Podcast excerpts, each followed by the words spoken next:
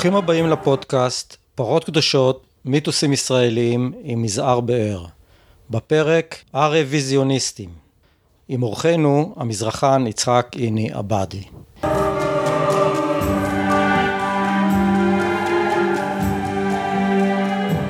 התנועה הרוויזיוניסטית שפרשה מהמוסדות הלאומיים הכריזה על מרד בשלטונות המנדט הבריטי בינואר 1944.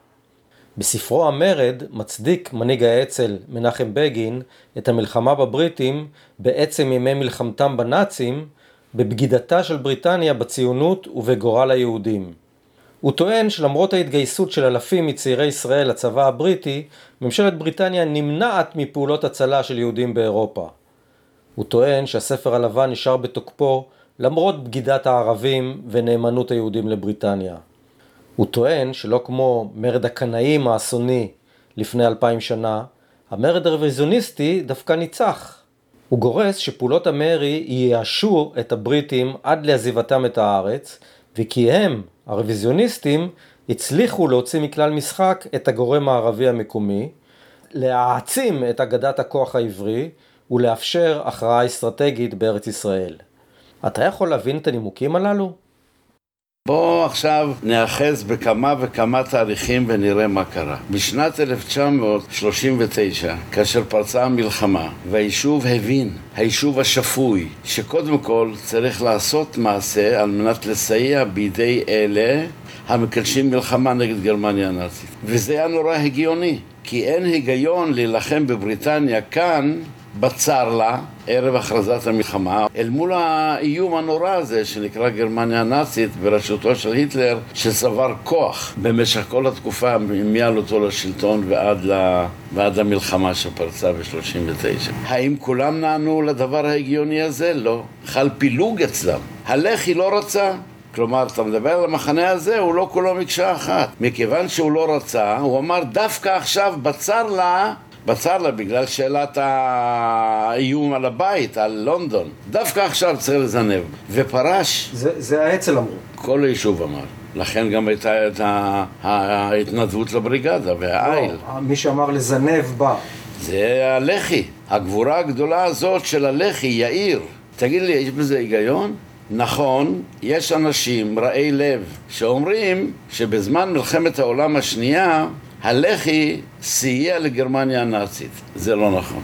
זה איזה מין אה, אמירה שמתבססת על המשפט הבא, והוא לא נכון. מאחר והוא לא הצטרף לצידה של בריטניה, אלא הוא נלחם בה, בכך הוא בעצם סייע לגרמניה הנאצית. הלח"י לא רצה לסייע לגרמניה הנאצית, אבל הוא גם לא רצה לסייע לבריטניה במלחמתה הבלתי מתפשרת על חיים ומוות אל מול גרמניה הנאצית. הכרזת המרד הרוויזיוניסטי היא, היא פסולה בעיניך בעיקר מהבחינה המוסרית או גם הפרקטית, המדינית, הפוליטית? מכל בחינה שהיא. זאת איוולת, ולא במקרה הייתה דתו של מיעוט שבמיעוט, הזוי. אז קודם כל, לגבי פרוץ המלחמה היה ברור לגמרי, וזה לא ברור לכל המשפחה הזאת, שאכן צריך היה לסייע לבריטניה. לא היה מספיק ברור שכאן הולך לקרות משהו, נכון, לא צפינו את השואה ואיש לא צפה אותה. אבל מה שקרה בעובדה בתוך גרמניה, זה לא הספיק, מה שעוללו ליהודים שם, תיתן לעצמך דין וחשבון, אבל ישר. ב-44,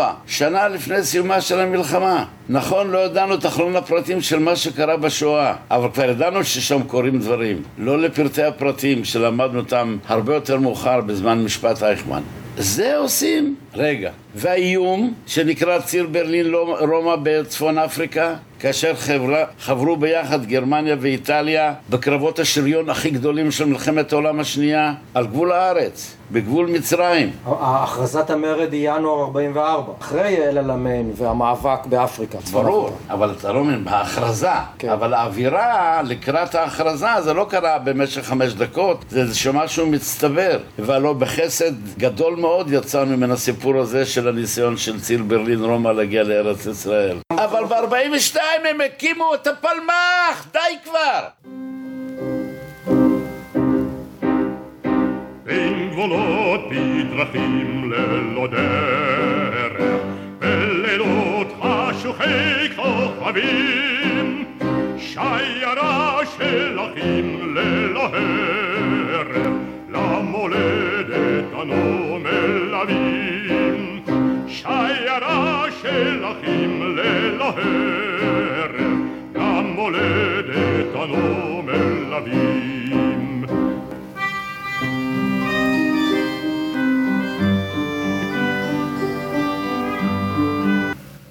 נתנו נשק, נתנו אימון, הקמת הנוטרים, גוואלד, מה הדבר הזה? נכון, הם לא היו שותפים בסיפור הזה אף לא פעם אחת, בשום דבר. כמו שאמר תמיד יצחק שמיר, לא, לא, לא, לא, לא, לא מתי, לא איפה. הלוא ב-42 קמה פלמ"ח, ואם בריטניה לא הייתה רוצה, לא היה קמה פלמ"ח. וזהו בעצם הפך להיות תסתכל ב, בספר הפלמ"ח, או תבקר במוזיאון של הפלמ"ח, תראה שבעצם זה היה הכוח המרכזי, הראשון, שהיה בו את האימון של מ"כים ומ"מים ומ"פים בסיוע בריטי. ועוד לפני זה, פלוגות הלילה של וינגייט, די! נכון, בכל הדברים האלה שנעשו, שבנו את העוצמה הצבאית של צה"ל, אנחנו לא רחוקים ממלחמת השחרור. אבל אם היית יושב עם בגין או עם שמיר, הם היו אומרים לך, מה היו אומרים נכון, לי? נכון, ב-42 הקימו את הפלמ"ח ופלוגות הלילה של וינגייט כשהייתה הסכנה של הנאצים בשערי הארץ אבל אנחנו כאן ב-44, בינואר 44 נו. הסיפור הוא אחר מה ב-44? שערי הארץ נעולים, הבריטים שערי הארץ, תקשיב, יזהר, אתה מוכן לתת לך דין חשבון. איזה שער היה נעול? האם היית מעלה על דעתך שקיימת אפשרות, תקשיב, מניין כלשהו, מאין שאתה רוצה, להגיע אל חיפה או אל נמל תל אביב? איפה? בזמן המלחמה? כאשר המלחמה נמשכה עד היום האחרון, עד הרגע האחרון. הים שרץ בצוללות. רגע, רגע. קל וחומר אחרי המלחמה ראה, אתה, שהיו אתה מיל- נגיע עד אחרי המלחמה ב-45. דרך הים לא ניתן היה להביא עולים, כי המלחמה בעיצומה. 44 זה שנתיים לפני גמר המלחמה. אתה אמרת שהספר הלבן של 39 היה נבזות גדולה אין ספק. מתי הוא בא לידי ביטוי? בגמר מלחמת העולם השנייה. אבל בזמן המלחמה, כאשר אירופה הייתה שרופה מיהוד, ביהודיה, והמלחמה בעיצומה. ניתן היה להגיע לארץ? כן, הגיעו לארץ. מה זה העליות היבשתיות? האם אתה מעלה על דעתך שילדי טהרן היו מגיעים בדיוק בזמן שאתה מדבר בו לולי סיוע בריטי? דרך הים אי אפשר היה, כי הייתה מלחמה. הים שרץ בצוללות, אמרתי את זה כבר. וגם מניין דרך הים. זה הימים של התבערה הגדולה. מאיך מביאים את העולים האלה? הם כולם היו במחנות השמדה. אז לבוא ולהגיד, המרד ש- שתוכרז מדינה... על... רגע, חכה. וכאשר הגיעו ילדי טהרן, בסיפור הזה, שהוא כל כולו היה תחת חסות של בריטניה. טהרן, הפרוטקטורט הבריטי, ומשם למצרים, אלכסנדריה, באוני, ברכבת, אחר כך לארץ. הג'וינט. מישהו יכול היה לאפשר את זה אם בריטניה לא הייתה רוצה? זה הדבר, זה מהאודים השנים שנשארו אחרי השרפה הגדולה באירופה. אני רוצה לשאול שאלת הבהרה. תוך התנועה הרוויזיוניסטית בתקופה הזאת, יש חילוקי דעות ב- ביחס לבריטניה? תראה, מי זה התנועה הרוויזיוניסטית? בשנים האלה שאתה מדבר בהם הייתה כאן אה, ועידה אנגלו-אמריקאית. אני מציע לך, תסתכל בדוח של הוועידה הזאת, האנגלו-אמריקאית. כמה הם היו? הם אומרים, אנחנו מניחים שיש להם 1,600 רשומים. נניח שכולם מגויסים. על מי אתה מדבר? זה בטל, בא- בטל בש... בכלום. בזמן המלחמה הזאת, כאשר בריטניה מסייעת, הן בשאלת הנוטרות שמגבשת אותה ומעודדת, נתנו נשק, גבעד, רובים בריטים, והוקמו הגדודים הראשונים של הפלמ"ח. איפה הם היו? מה הוא עשה? מעבר להכרזה על מרד, תגיד לי מה הוא עשה. תגיד לי דבר אחד שהוא עשה. תראה לי דבר קונסטרוקטיבי אחד, אבל אחד, אני אסתפק באחד שהוא עשה. אני- לא אני- בתקופה הזאת, אלא לאורך כל התקופות. אני תגיד. אגיד מה שהוא אומר. מה הוא אומר? הוא אומר דבר כזה, השגת מטרה אסטרטגית. הוא אומר, אנחנו הבטחנו, הבטחנו ב-A את האגף. אני מצטט, המרד בגין. כבר בשלבים המוקדמים של המרד, השגנו מטרה אסטרטגית חשובה. הוצאנו מכלל המשחק את הגורם הערבי המקומי, שבידו הייתה היוזמה הצבאית-מדינית קרוב ל-20 שנה. איפה? רגע, מאורעות?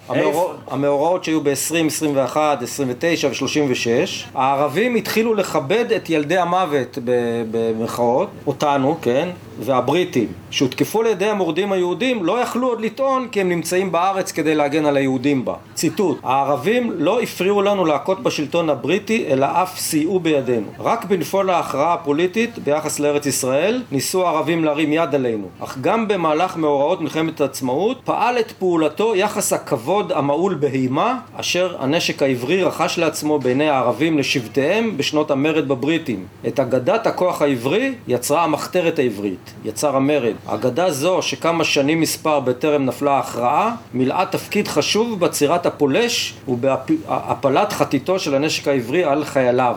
מעבר למילים ולרהב הזה, תגיד לי דבר אחד. הוא טוען, הוא טוען לפרסטיז'ה, שהפרסטיז'ה, עוד פעם אחת, התודעה, תקשיב, כל הסיפור כולו, מבחינת אחוזים ביישוב, הם היו פורשים, הם היו מתי מעט, אפס אפסיים, שחשב אחרת מאשר היישוב הגדול, הרחב, השפוי, שהלך בדרך אחרת. אבל אתה מדבר על מרד ועל זה, אולי תגיד לי במה זה בא לידי ביטוי, תגיד לי רק עניין אחד, אני אסתפק. מלל, מלל, רהב, אין מאחוריהם שום דבר. אתה לא יכול להתעלם מפעולות, ממה? מפעולות הטרור או פעולות למשל, ההתקפה בוא נמנה. בוא נמנה. תליית הסרג'נט. כלא עכו. המלון, כלא עכו. כלא עכו. נו. אה, פיצוץ אה, מתקני הממשל הבריטי בירושלים, קינג דיוויד, עשו פעולות צבאיות, אה, חביות הנפץ, עשו פעולות זה? מרשימות, כ- מרשימות? מה. מרשים? בדיוק בתקופה שאנחנו צריכים את בריטניה כדי לבנות לעצמנו את המדינה בדרך, הם מחבלים. ואני רוצה לשאול אותך שאלה, אבל באמת תחשוב עליה ותגיד לי ברצינות. על איזשהו אירוע מקומי במרכז מסחרי מסוים, או על אגף כלשהו במלון כלשהו, או על חבית נפץ שגולגלה מהמשאית למקום כלשהו, ככה עוקרים אימפריה? תגיד לי, זה רציני? אני קראתי שבעיתונות הבריטית היה בין השאר תמונה של אה, נשים בריטיות עם שלטים בנוסח אה, החזירו את הבנים הביתה. תקשיב רגע אחד, הלא ברור לך שאני מצלם את מה שאני רוצה. האם טרחת ובדקת אם זאת הייתה העמדה של בריטניה? לא. ואם נניח שזה ארגומנט, תענה לי על שאלה. לא ב-48, אלא ב-55, ונדבר גם על השנה הזאת, 56. אם כבר עמדו אז להחזיר את הילדים הביתה מאיפה? פלסטינה זה חלק קטן לגמרי, אפסי שבאימפריה הבריטית. ונניח שמישהו צילם תמונה כזאת. אז איך תסביר לי, ותסביר לי, תתאמץ. איך זה ב-56 הם עושים יד אחת עם בן גוריון במלחמת קדש כדי להחזיר אותם לתעלה? למה יש סתירה בין הדברים? מפני שאם כבר ב-44 הנשים בבריטניה רוצות שיפנו הבריטים את ארץ ישראל ולהתקפל אל תוך גבולות הבית, אז תסביר לי מה מניע את בריטניה בשנת 1956 לעשות את המעשה המטורף הזה, ללכת בברית משולשת עם ישראל מתוך כוונה לחזור חזרה למצרים. האם אתה באמת שכחת לגמרי שכאשר היה הדיון באו"ם והחליטו על חלוקת הארץ, כ"ט בנובמבר 1947, אז מה, בריטניה התקפלה? בריטניה, בריטניה, בריטניה, כלומר בריטניה כבריטניה, המעצמה הזאת, שעדיין היא מעצמה, אחת מהגדולות, מה, איבדה את כוח החיות שלה? אם כן, אם כן, הלא ראית שלט כזה, תחזירו את הילדים הביתה, אני לא יודע מאיפה. אז מה היה כל מה שקרה במהלך מלחמת השחרור ובחלק האחרון שלה? מה היה עם ברנדות? Winds of danger are raging around us. Overwhelming forces of darkness assail. Still in the fight, see advancing before us a flag of liberty that yet shall prevail. Then onward and onward, freedom awaits you o'er all the world, on the land and the sea. On with the fight for cause of humanity. March, march together, and the world will be free. כשהוא הגיע הנה ארצה ביום שנתקבלה ההחלטה בכ"ט בנובמבר 47 כיושב ראש ועדת הנאמנות והוא גילה, מה הוא גילה? הוא גילה שאם לא מביאים לידי סיפוק את בריטניה המעצמתית לא תקום מדינה יהודית. והוא רצה שתקום מדינה יהודית. תחשוב רגע בהיגיון. ברנדוט בא כיושב ראש ועדת הנאמנות לענייני ארץ ישראל אחרי כ"ט בנובמבר כדי לסייע בהקמתה של מדינה יהודית. הוא לא היה ציוני, הוא לא היה יהודי אבל הוא רצה בהקמתה של מדינה על בסיס החלוקה של כ"ט בנובמבר. למה רצחו אותו? מי רצח אותו? למה ויצמן לא חתום על ההכרזה של המדינה? איפה היה נחום גולדמן? למה נורא האיש? התשובות מאחורי השאלות האלה מוכיחות שבריטניה, בגלל כמה סרג'נטים וזה... אני מדבר על מעצמה הגדולה בעולם שהייתה עד אחרי מלחמת העולם השנייה. אז היא מוותרת על רעיון המעצמתי בגלל אגף בבית מלון שנקרא המלך דוד. אתה, אתה רציני? הוא רציני! זה לילדים טיפשים. היא מאבדת כושר החיות שלה. אז אתה לא רצית לענות לי איך זה ב-56, זה 12 שנה אחרי זה. בריטניה עוד עושה כל מאמץ כדי לשקם את מעמדה בתעלת סואץ על ידי השתתפות במלחמה הזאת. וב-55, הקמתה של ברית בגדד, מה שנקרא סנטו, גוואלד, חכה. והניסיון להקים הבית ההאשמי, את מה שנקרא סוריה הגדולה, סוריה רבתי, שצריכה להיות אלטרנטיבה לישיבה שלנו בפלסטינה, שאנחנו נאלצנו לעזור אותה בגלל החלטה של כ"ט בנובמבר. איבדו את כושר החיות. האם היה איזושהי השפעה, תהיה רציני, על מעצמה עולמית שבה הרגו עשרים סרג'נטים ופוצצו את כל המלון המלך דוד? וזרקו עשרים חביות של חומר נפץ במרכזים מרכזיים מסחריים. ככה מוותרים על, ה, על המעמד הזה האימפריאלי? איוולת, שטות. לא רק זה, לא רק שזה לא עומד במבחן הביקורת כאשר דנים במה שקרה בתוך בריטניה עצמה, הם בגלל הפיצוץ ולא דוד, אז הקרות, כל עקרות הבית, בלי יוצא מן הכלל, עמדו בלונדון עם שלטים, תחזירו את הילדים הביתה. איזה שטויות אלה? העיר הערה פרובוקטיבית, לצורך okay. העניין. עמים ומדינות או ממשלות מושפעות מדעת קהל, כידוע. ראה, נגיד, את ההחלטה של ממשלת ברק לסגת מלבנון, כתוצאה מצירוף של ריבוי אבדות בדרום לבנון, כתוצאה מלחץ של אה, ארגון שנקרא ארבע אמהות, והחלטות אה, פוליטיות הן בסוף של תהליך של התרחשויות בתוך דעת הקהל, ולחצים מלמטה, וכמובן אה, שיקולים של ריאל פוליטי. תיק וכדומה. גם uh, צריכים לזכור שאנחנו מדברים על מיליוני בריטים שנהרגו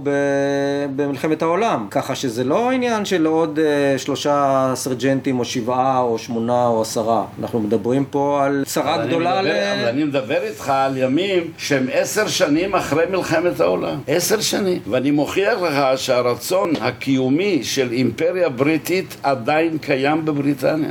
החל מהקשר שנרקם בין הבית ההאשמי בירדן ובעיראק עם האימפריה הבריטית כדי להיות אלטרנטיבה למה שקרה בכ"ט בנובמבר לחלוקה, 56 זה 12 שנה אחרי מה, אחרי מה שאתה אומר קורה לי. טוב. והם עושים את הכל כדי לחזור חזרה לתעלה. האיוולת שלהם להצטרף למלחמה הזאת שנקראת קדש, הייתה, כל כך היו דבקים ברעיון האימפריאלי ולשימור אותו, שלא שמו לב שקם עולם חדש אחרי מלחמת העולם השנייה, הגושים. למה הבריטים עזבו ביום שעזבו? זה שלוש שנים אחרי מלחמת העולם השנייה. היה ברור כבר, כל העולם. טניה עדיין לא עיכלה את זה ועוד מנסה לבעוט. כי כושר החיות שלה עדיין קיים, ולא כמו שהוא אומר. החליטו על חלוקה בכ"ט בנובמבר, ונתנו ארכה, האו"ם, והאו"ם אז לא היה או"ם שמום, נתנו לה ארכה של כך וכך חודשים על מנת לסיים לארוז את החפצים ולצאת החוצה.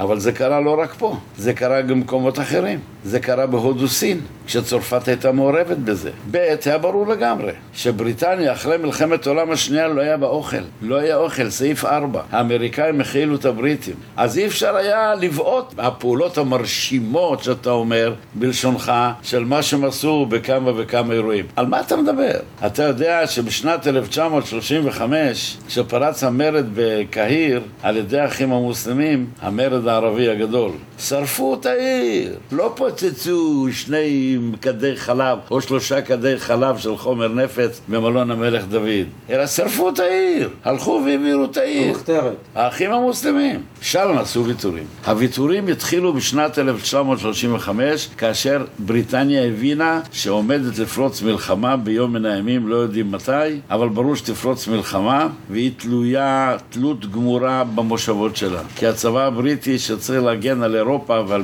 ועל לונדון הוא לא מבין בני בריטניה, אלא מהנטיס, מהמושבות, מהדומיניונים. אז היא צריכה את האימפריה. אה, אחד ה... הדברים ש, שבגין מתגונן בפני הטענה, מרידות אה, של יהודים נגד אימפריות הביאו לאסונות קולוסליים.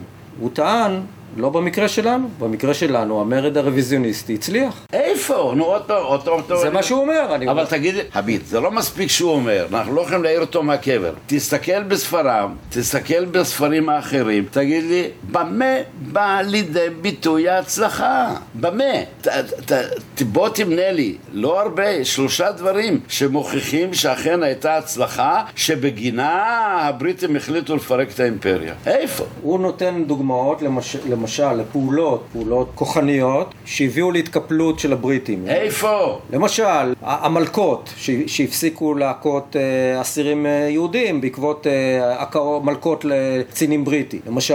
אני, אני מדבר על דברים טקטיים כרגע, אבל שאימפריה וכוח לפעמים מרכינים את הראש בפני כוח נגדי. להפסיק להלקות מלקות, זה אני מבין. מה זה מרד? מה זה נקרא? איזה גדילה. הפסיקו להלקות מלקות את האסירים על כפות הרגליים. זה, זה, נו, זה, זה העניין. אתה יכול לסכם בצורה הוגנת מה הייתה תרומתם, במרכאות או לא במרכאות, של הרוויזיוניסטים לתקומת ישראל?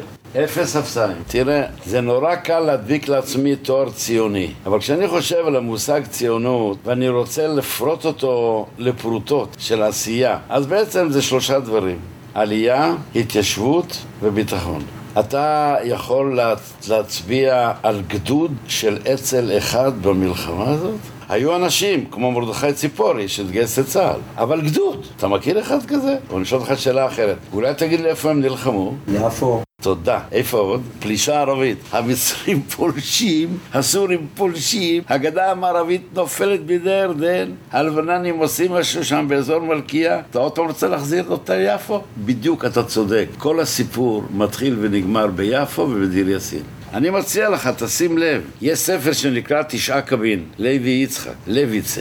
תקרא את הספר, איזה כביש, חבל שפרסם את זה. חיינו בעלתה, היה טוב. היה מקום בשכנות לירושלים, מול בית וגן, שנקרא דיר יאסין. הקריה, אזור התעשייה שם, מעבר לוואדי. דוב יוסף היה האיש אשר בירושלים. באים אליו אנשי דיר יאסין ואומרים לו, מה אנחנו צריכים לעשות כדי שלא תהיה בינינו מעשה איבה? הוא אמר, אל תכניסו כוחות זרים אליכם. אמרו לו, בסדר גמור. בא אליו מי שהיה אחראי על האצ"ל ועל הלח"י בירושלים ואומרים לו, שמע, החבר'ה שלנו אין להם מושג בהלכות מלחמה. תן לנו איזה כפר שנתרגל למי עליו. הם באים? לדוב יוסף? ברור. כן.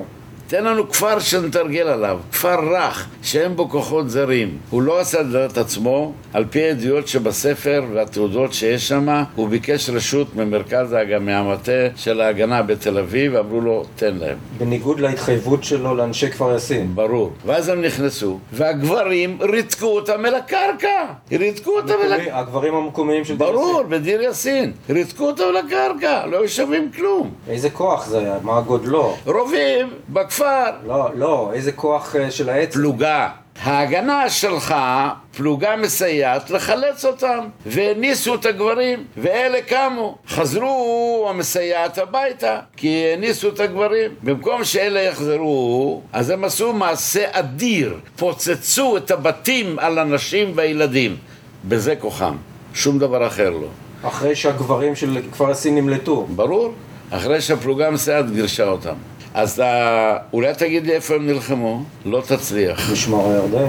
משמר הירדן זה סיפור, אבל אולי, אולי לא ניכנס לזה. אה, אבל תגיד לי, אבל בהתיישבות, אול- אולי אתה יכול למנות לי עשרה יישובים שהם הקימו? עשרה, איפה לא, הם זה- יצרו מפ- מפת. יפו, עוד פעם יפו, אבולעפיה והמאפייה שלו. איפה הם עסקו בהתיישבות שתשרטט את גבולות הארץ? עוד פעם תגיד לי מבוא בית"ר ועוד. בגין מזכיר וכאשר- את ההעפלה, המעורבות של אז הרוויזיוניסטים. בוא בהעפלה. נראה, בוא נבדוק. קח פה עכשיו את אטלס קרתא, ותראה את השנים שלאחר המלחמה, בין 48, בין 45 ל-48, תקופת ההפלה והבריחה. לך תראה, כל האוניות מסומנות אחד לאחד. מכלל עשרות אוניות שההגנה הביאה, הם הביאו אונייה אחת. עשרות אוניות עולים שהביאו במסגרת ההפלה והבריחה, קליפות אגוז, אוניות, לא משנה. הייתה אונייה אחת שנקראת שבתאי צבי. זה נקרא עלייה? אבל, אבל אני, אני אשאל שאלה, שאלה אחרת. מלחמת שחרור לאומי, אפשר לתאר מין חלוקה כזאת, שיש אה, פלג מרכזי, כמו שאתה אומר, פועל זרועות, ה, במקרה הזה, ההתיישבות, הגנה וההעפלה, ויש זרוע מחתרתית שעוסקת בטרור או באלימות. אבל ב-48 כבר אין בריטי, די! תגיד לי מה קרה מ-48. אני מדבר בין 44 ל-48. אבל ב-44-48, אלה השנים שאנחנו התכוננו להקמתה של המדינה. בזה הם לא היו שותפים. תמיד אמרו, זה וזה, והצביעו עליו ועל ועל, ועל מה, כי אלה לא, אלה לא. אלה היו מוקצה. תראה לי, תצביע לי, איפה הייתה תרומתם בדרך של בניין מדינה על ידי התיישבות, על ידי עלייה ועל ידי ביטחון. ולהפך, כשעשו מעשה, זה היה מעשה להכעיס. מפני שבתקופה שאתה עוד פעם חזרת אליה, אנחנו בנינו את כוחנו הצבאי. ואת כוחנו הצבאי יכולנו לעשות רק בשיתוף עם בריטניה. והם זינבו בה. תקופה שאנחנו קראנו לה תקופת ההבלגה. אז למה, אז למה ההגנה הצטרפה לאצ"ל ולח"י לפעולות המרי לתקופה מסוימת? אה, בתנאי אחד, שלא עושים מעשה חד צדדי, אלא מתואם. בסדר. שיש בו את הראייה הכוללת של הצד שנקרא ישראל בדרך. הם לא ראו את ישראל בדרך, תראה לי איפה. הקינג דיוויד היה לא, באישור? אולי תפסיק לא, כבר רגע, הוא לא היה באישור של המוסדות? מה פתאום? נשמעה טענה שהבריטים החזיק מסמכים רבים שהם החרימו מסמכים של, ה, של ההגנה ושל היישוב, ש, ושהם החזיקו אותם ב... זה, היה, זה, היה, זה היה בשבר. זה היה בשבר שבין היישוב המאורגן לבין הפורשים. כאשר הם הרשו לעצמם לעשות פעולות שלא... אם זה היה ביחד, אז לא... אולי תגיד לי מי מההגנה יצטרף להשתתף בפעולה הזאת? דיברו על ללכת ביחד. אבל זה לא החזיק מעמד, זה התפרק תכף. מפני שהיה ברור לגמרי ליישוב השפוי, שאנחנו כל זמן שהבריטים נמצאים פה, אנחנו צריכים את הסיוע שלהם. וזה לא היה קל, וזה לא היה פשוט. אבל בעצם הבסיס ליצירתו של צה"ל היה בזמן הבריטים, לא צה"ל עדיין. אבל תחת ממשלת בבין, היה איזה סיוע בריטי לתקומת ישראל? תחת ממשלת בבין? ברור שכן. אלא אתה חוזר חזרה לעניין המיתוסים של הספרים הלבנים. תגיד לי, ג'וארה, בית הספר למפקדים, רשמי, היה יכול לקום תחת עינם הפקוחה של הבריטים בלי אישורם? אולי תגיד לי מרכז הדרכה אחד שהיה לאצ"ל וללח"י? אולי תגיד לי מחנה אימונים אחד שהיה להם? אולי תגיד לי משהו, אבל תגיד משהו. אתה כל הזמן קורא לי דברי הרהב האלה שלו. תראה לי איפה היה מעשה שיש בו להיות נקרא מעשה קונסטרוקטיבי בבניין צבא, בבניין ארץ, בהקמת יישובים. איפה? ונניח שכל מה שכתוב על המרד הוא נכון. לא! כמה יישובים הקמתם? אתה מעלה על דעתך את מלחמת השחרור בלי המפה שנקראת יישובי הספר? תזכור, לא אחד, בשנים 1936-38, בעיצומם של המוראות, תרצב תרצח, קמו ל"ו יישובי חומה ומגדל. שמע מה שאני אומר? בשנתיים המוסדות הקימו 36 יישובים על הספר, דבר שבסופו של דבר התווה את הגבולות של מדינת היהודים לכשתקום. איפה אלה היו? בשנת 1938 עומד בן גוריון ואומר, מוטב שתקום מדינה יהודית בדונה ממוצא לים כדי שתוכל לקבץ יהודים השנים. 38. זה היה כי הוא ידע שתהיה שואה, הוא לא חזה את השואה. כשהוא אמר יהודים השנים, הוא התכוון למה שקרה בגרמניה. הלוא זה אסון נורא. זה לא הספיק ליאיר להבין שצריך לעשות הכל כדי לעצור את הדבר הנורא הזה שנקרא הנאציזם, והוא לא משתתף, והוא לא מתבייש. ואלה שממשיכים אחריו, כמו אימא של צחי הנגבי, לא מתביישים? אתה, אתה מרגיש שבעידן המודרני חל איזה שיבוש תודעתי שמייחס לתנועה הרוויזיוניסטית תפקיד יותר גדול ממה שהיה לה בתקומת ישראל? לא היה לה, לא היה לה חלק ותרומה בהקמת ישראל. בתקומת ישראל. לא, אני שואל, אם בתודעה הציבורית היום, או, ב, או במערכת החינוך... תראה, מה אני יכול לעשות? במקום שאתה מגלה אזלת יד, מישהו אחר נכנס לוואקום. הייתה פרשה בין פרשות נילי. יוסף לישנסקי, השומר, העלו את העצמות של יוסף לישנסקי לירושלים. עד שנת 1977, עד המהפך, לא לימדו את נילי בתוכנית הלימודים ב- בישראל. מפני שנילי הייתה אנטיתזה של השומר, והשומר זה הגנה. ההגנה זה צה"ל. אז לא לימדו. כשמעלים את העצמות של לישנסקי לקבורה בהר הרצל, כולם משוכנעים שהוא איש חירות. אז מה? זאתי הבורות. ובתוך הבורות, שאדם פועל, ובעיקר בקול כריזמטי, ובקול רם וקול גבוה, כשמישהו אחר לא עונה, אז מתקבלת תמונה שהופכת לתודעתית. אחת הטענות די אה, השתרשה בתודעה הציבורית היא שבפרשת אלטלנה למשל הייתה בגידה של היישוב המאורגן, של הממשלה בעצם, גברתי הממשלה, הסכמים או בסיכומים שהיו עם הרוויזיוניסטים לגבי... תראה, לא פעם אחת, הדברים האלה, הדברים האלה הם לא הפכו להיות משהו שאין עליו חול, חולקים ואין עליו עוררין, הוא הפך להיות למשהו שנחקר וזה. יכול להיות שהיה דבר כזה. אבל אני מדבר כרגע, אם אתה מעלה את הפרשה הזאת, מה זאת אומרת? ביום שהאיש עומד וצועק, אני רוצה לפרק את הפלמ"ח, והוא פירק את הפלמ"ח, ממש. הוא אמר, לא יהיה צבא פרטי של זרם. קמה מדינה, יש ממלכתיות. לא הדליקו תכף את אלטלנה, הם לא רצו להתמסר. צריך היה להבעיר אותם, כי אין צבאות פרטיים במדינה. היום באים ואומרים שהיו הסכמים. מה היה הסכמים? תגיד לי מה הם ההסכמים, ובמה לא קיימו.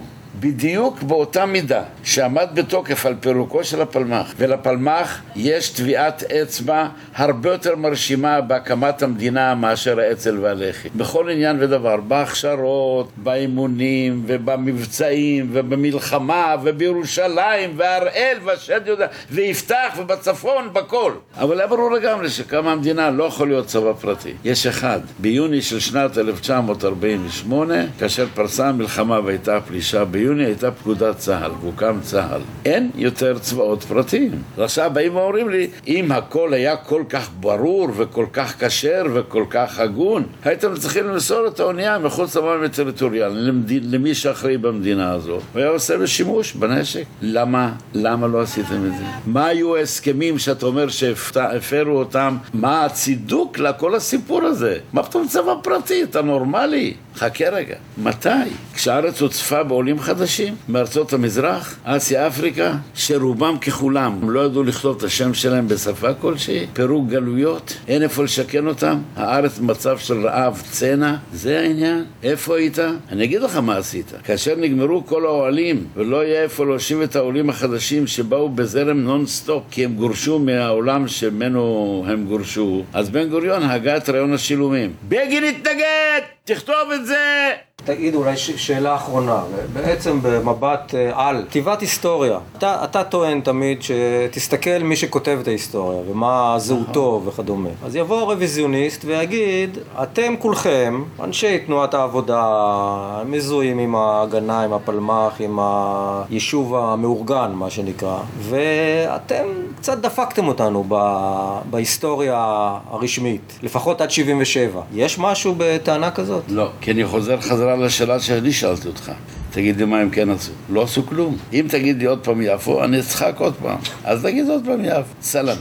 מה? משמר הירדן, המקום היחידי שדפקו אותם. משמר הירדן, תשמע, משמר הירדן יש חידה גדולה. למה לא באו אנשי היישובים לעזרתה של משמר הירדן? לא באו. בכל הגליל העליון יש משמר ירדן אחת. בגליל העליון יש כמה וכמה וכמה וכמה משמרי ירדן. האיבה הייתה כל כך עמוקה, שאפילו כאשר הסורים כבשו את משמר הירדן הישנה, לא באו לעזור להם. כלום. למה? אני לא יודע אם היו ביניהם אלה שלא באו לעזור, שסמכו לאידם, אני לא יודע. יכול להיות שכן היה, אבל עובדה, שום כוח לא יצא לעזרתה של משמר הירדן. כי, כי יושביה היו רוויזיוניסטים? ברור.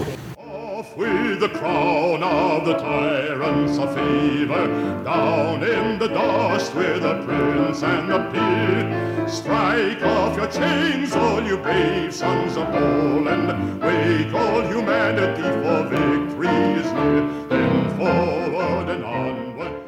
אני באמת לא איש פוליטי, אני לא, לא שייך לאף אחד, באמת לא, באמת באמת לא. הסיפור הזה עם, אה, עם תוכניות הלימודים וזה וזה וזה וזה וזה וזה וזה וזה. הלוא העלייה החדשה תרמה תרומה לכשהתעוררה, כאשר האשכנזים בנו אותה. היו דברים קשים בדרך, ילדים שנחת... המון דברים קשים. אבל אתה מעלה על דעתך, תשמע רגע נתון. כל היישוב היהודי אחרי מלחמת השחרור מנה 580 אלף איש. קלטו מיליון ורבע. כלומר, כל נפש קלטה שניים וחצי, כל נפש, גם תינוקות, קלטו שניים וחצי עולים. תאר לך שהיום היו באים, ולא במדינה שיצאה עכשיו מלחמה וצנע ועוני ודלות ופילוגים וזה, וב-52 האוריינטציה המזרחית, מערבית, גבעת, מה לא היה פה? אלא לקחת מדינה כמו ארצות הברית, ותאמר לה שהיא במשך תקופה של חמש, שש, שבע שנים, נניח שמונים 300 מיליון, משהו כזה, הם צריכים לקלוט שמונה, 800 אה, מיליון מהגרים.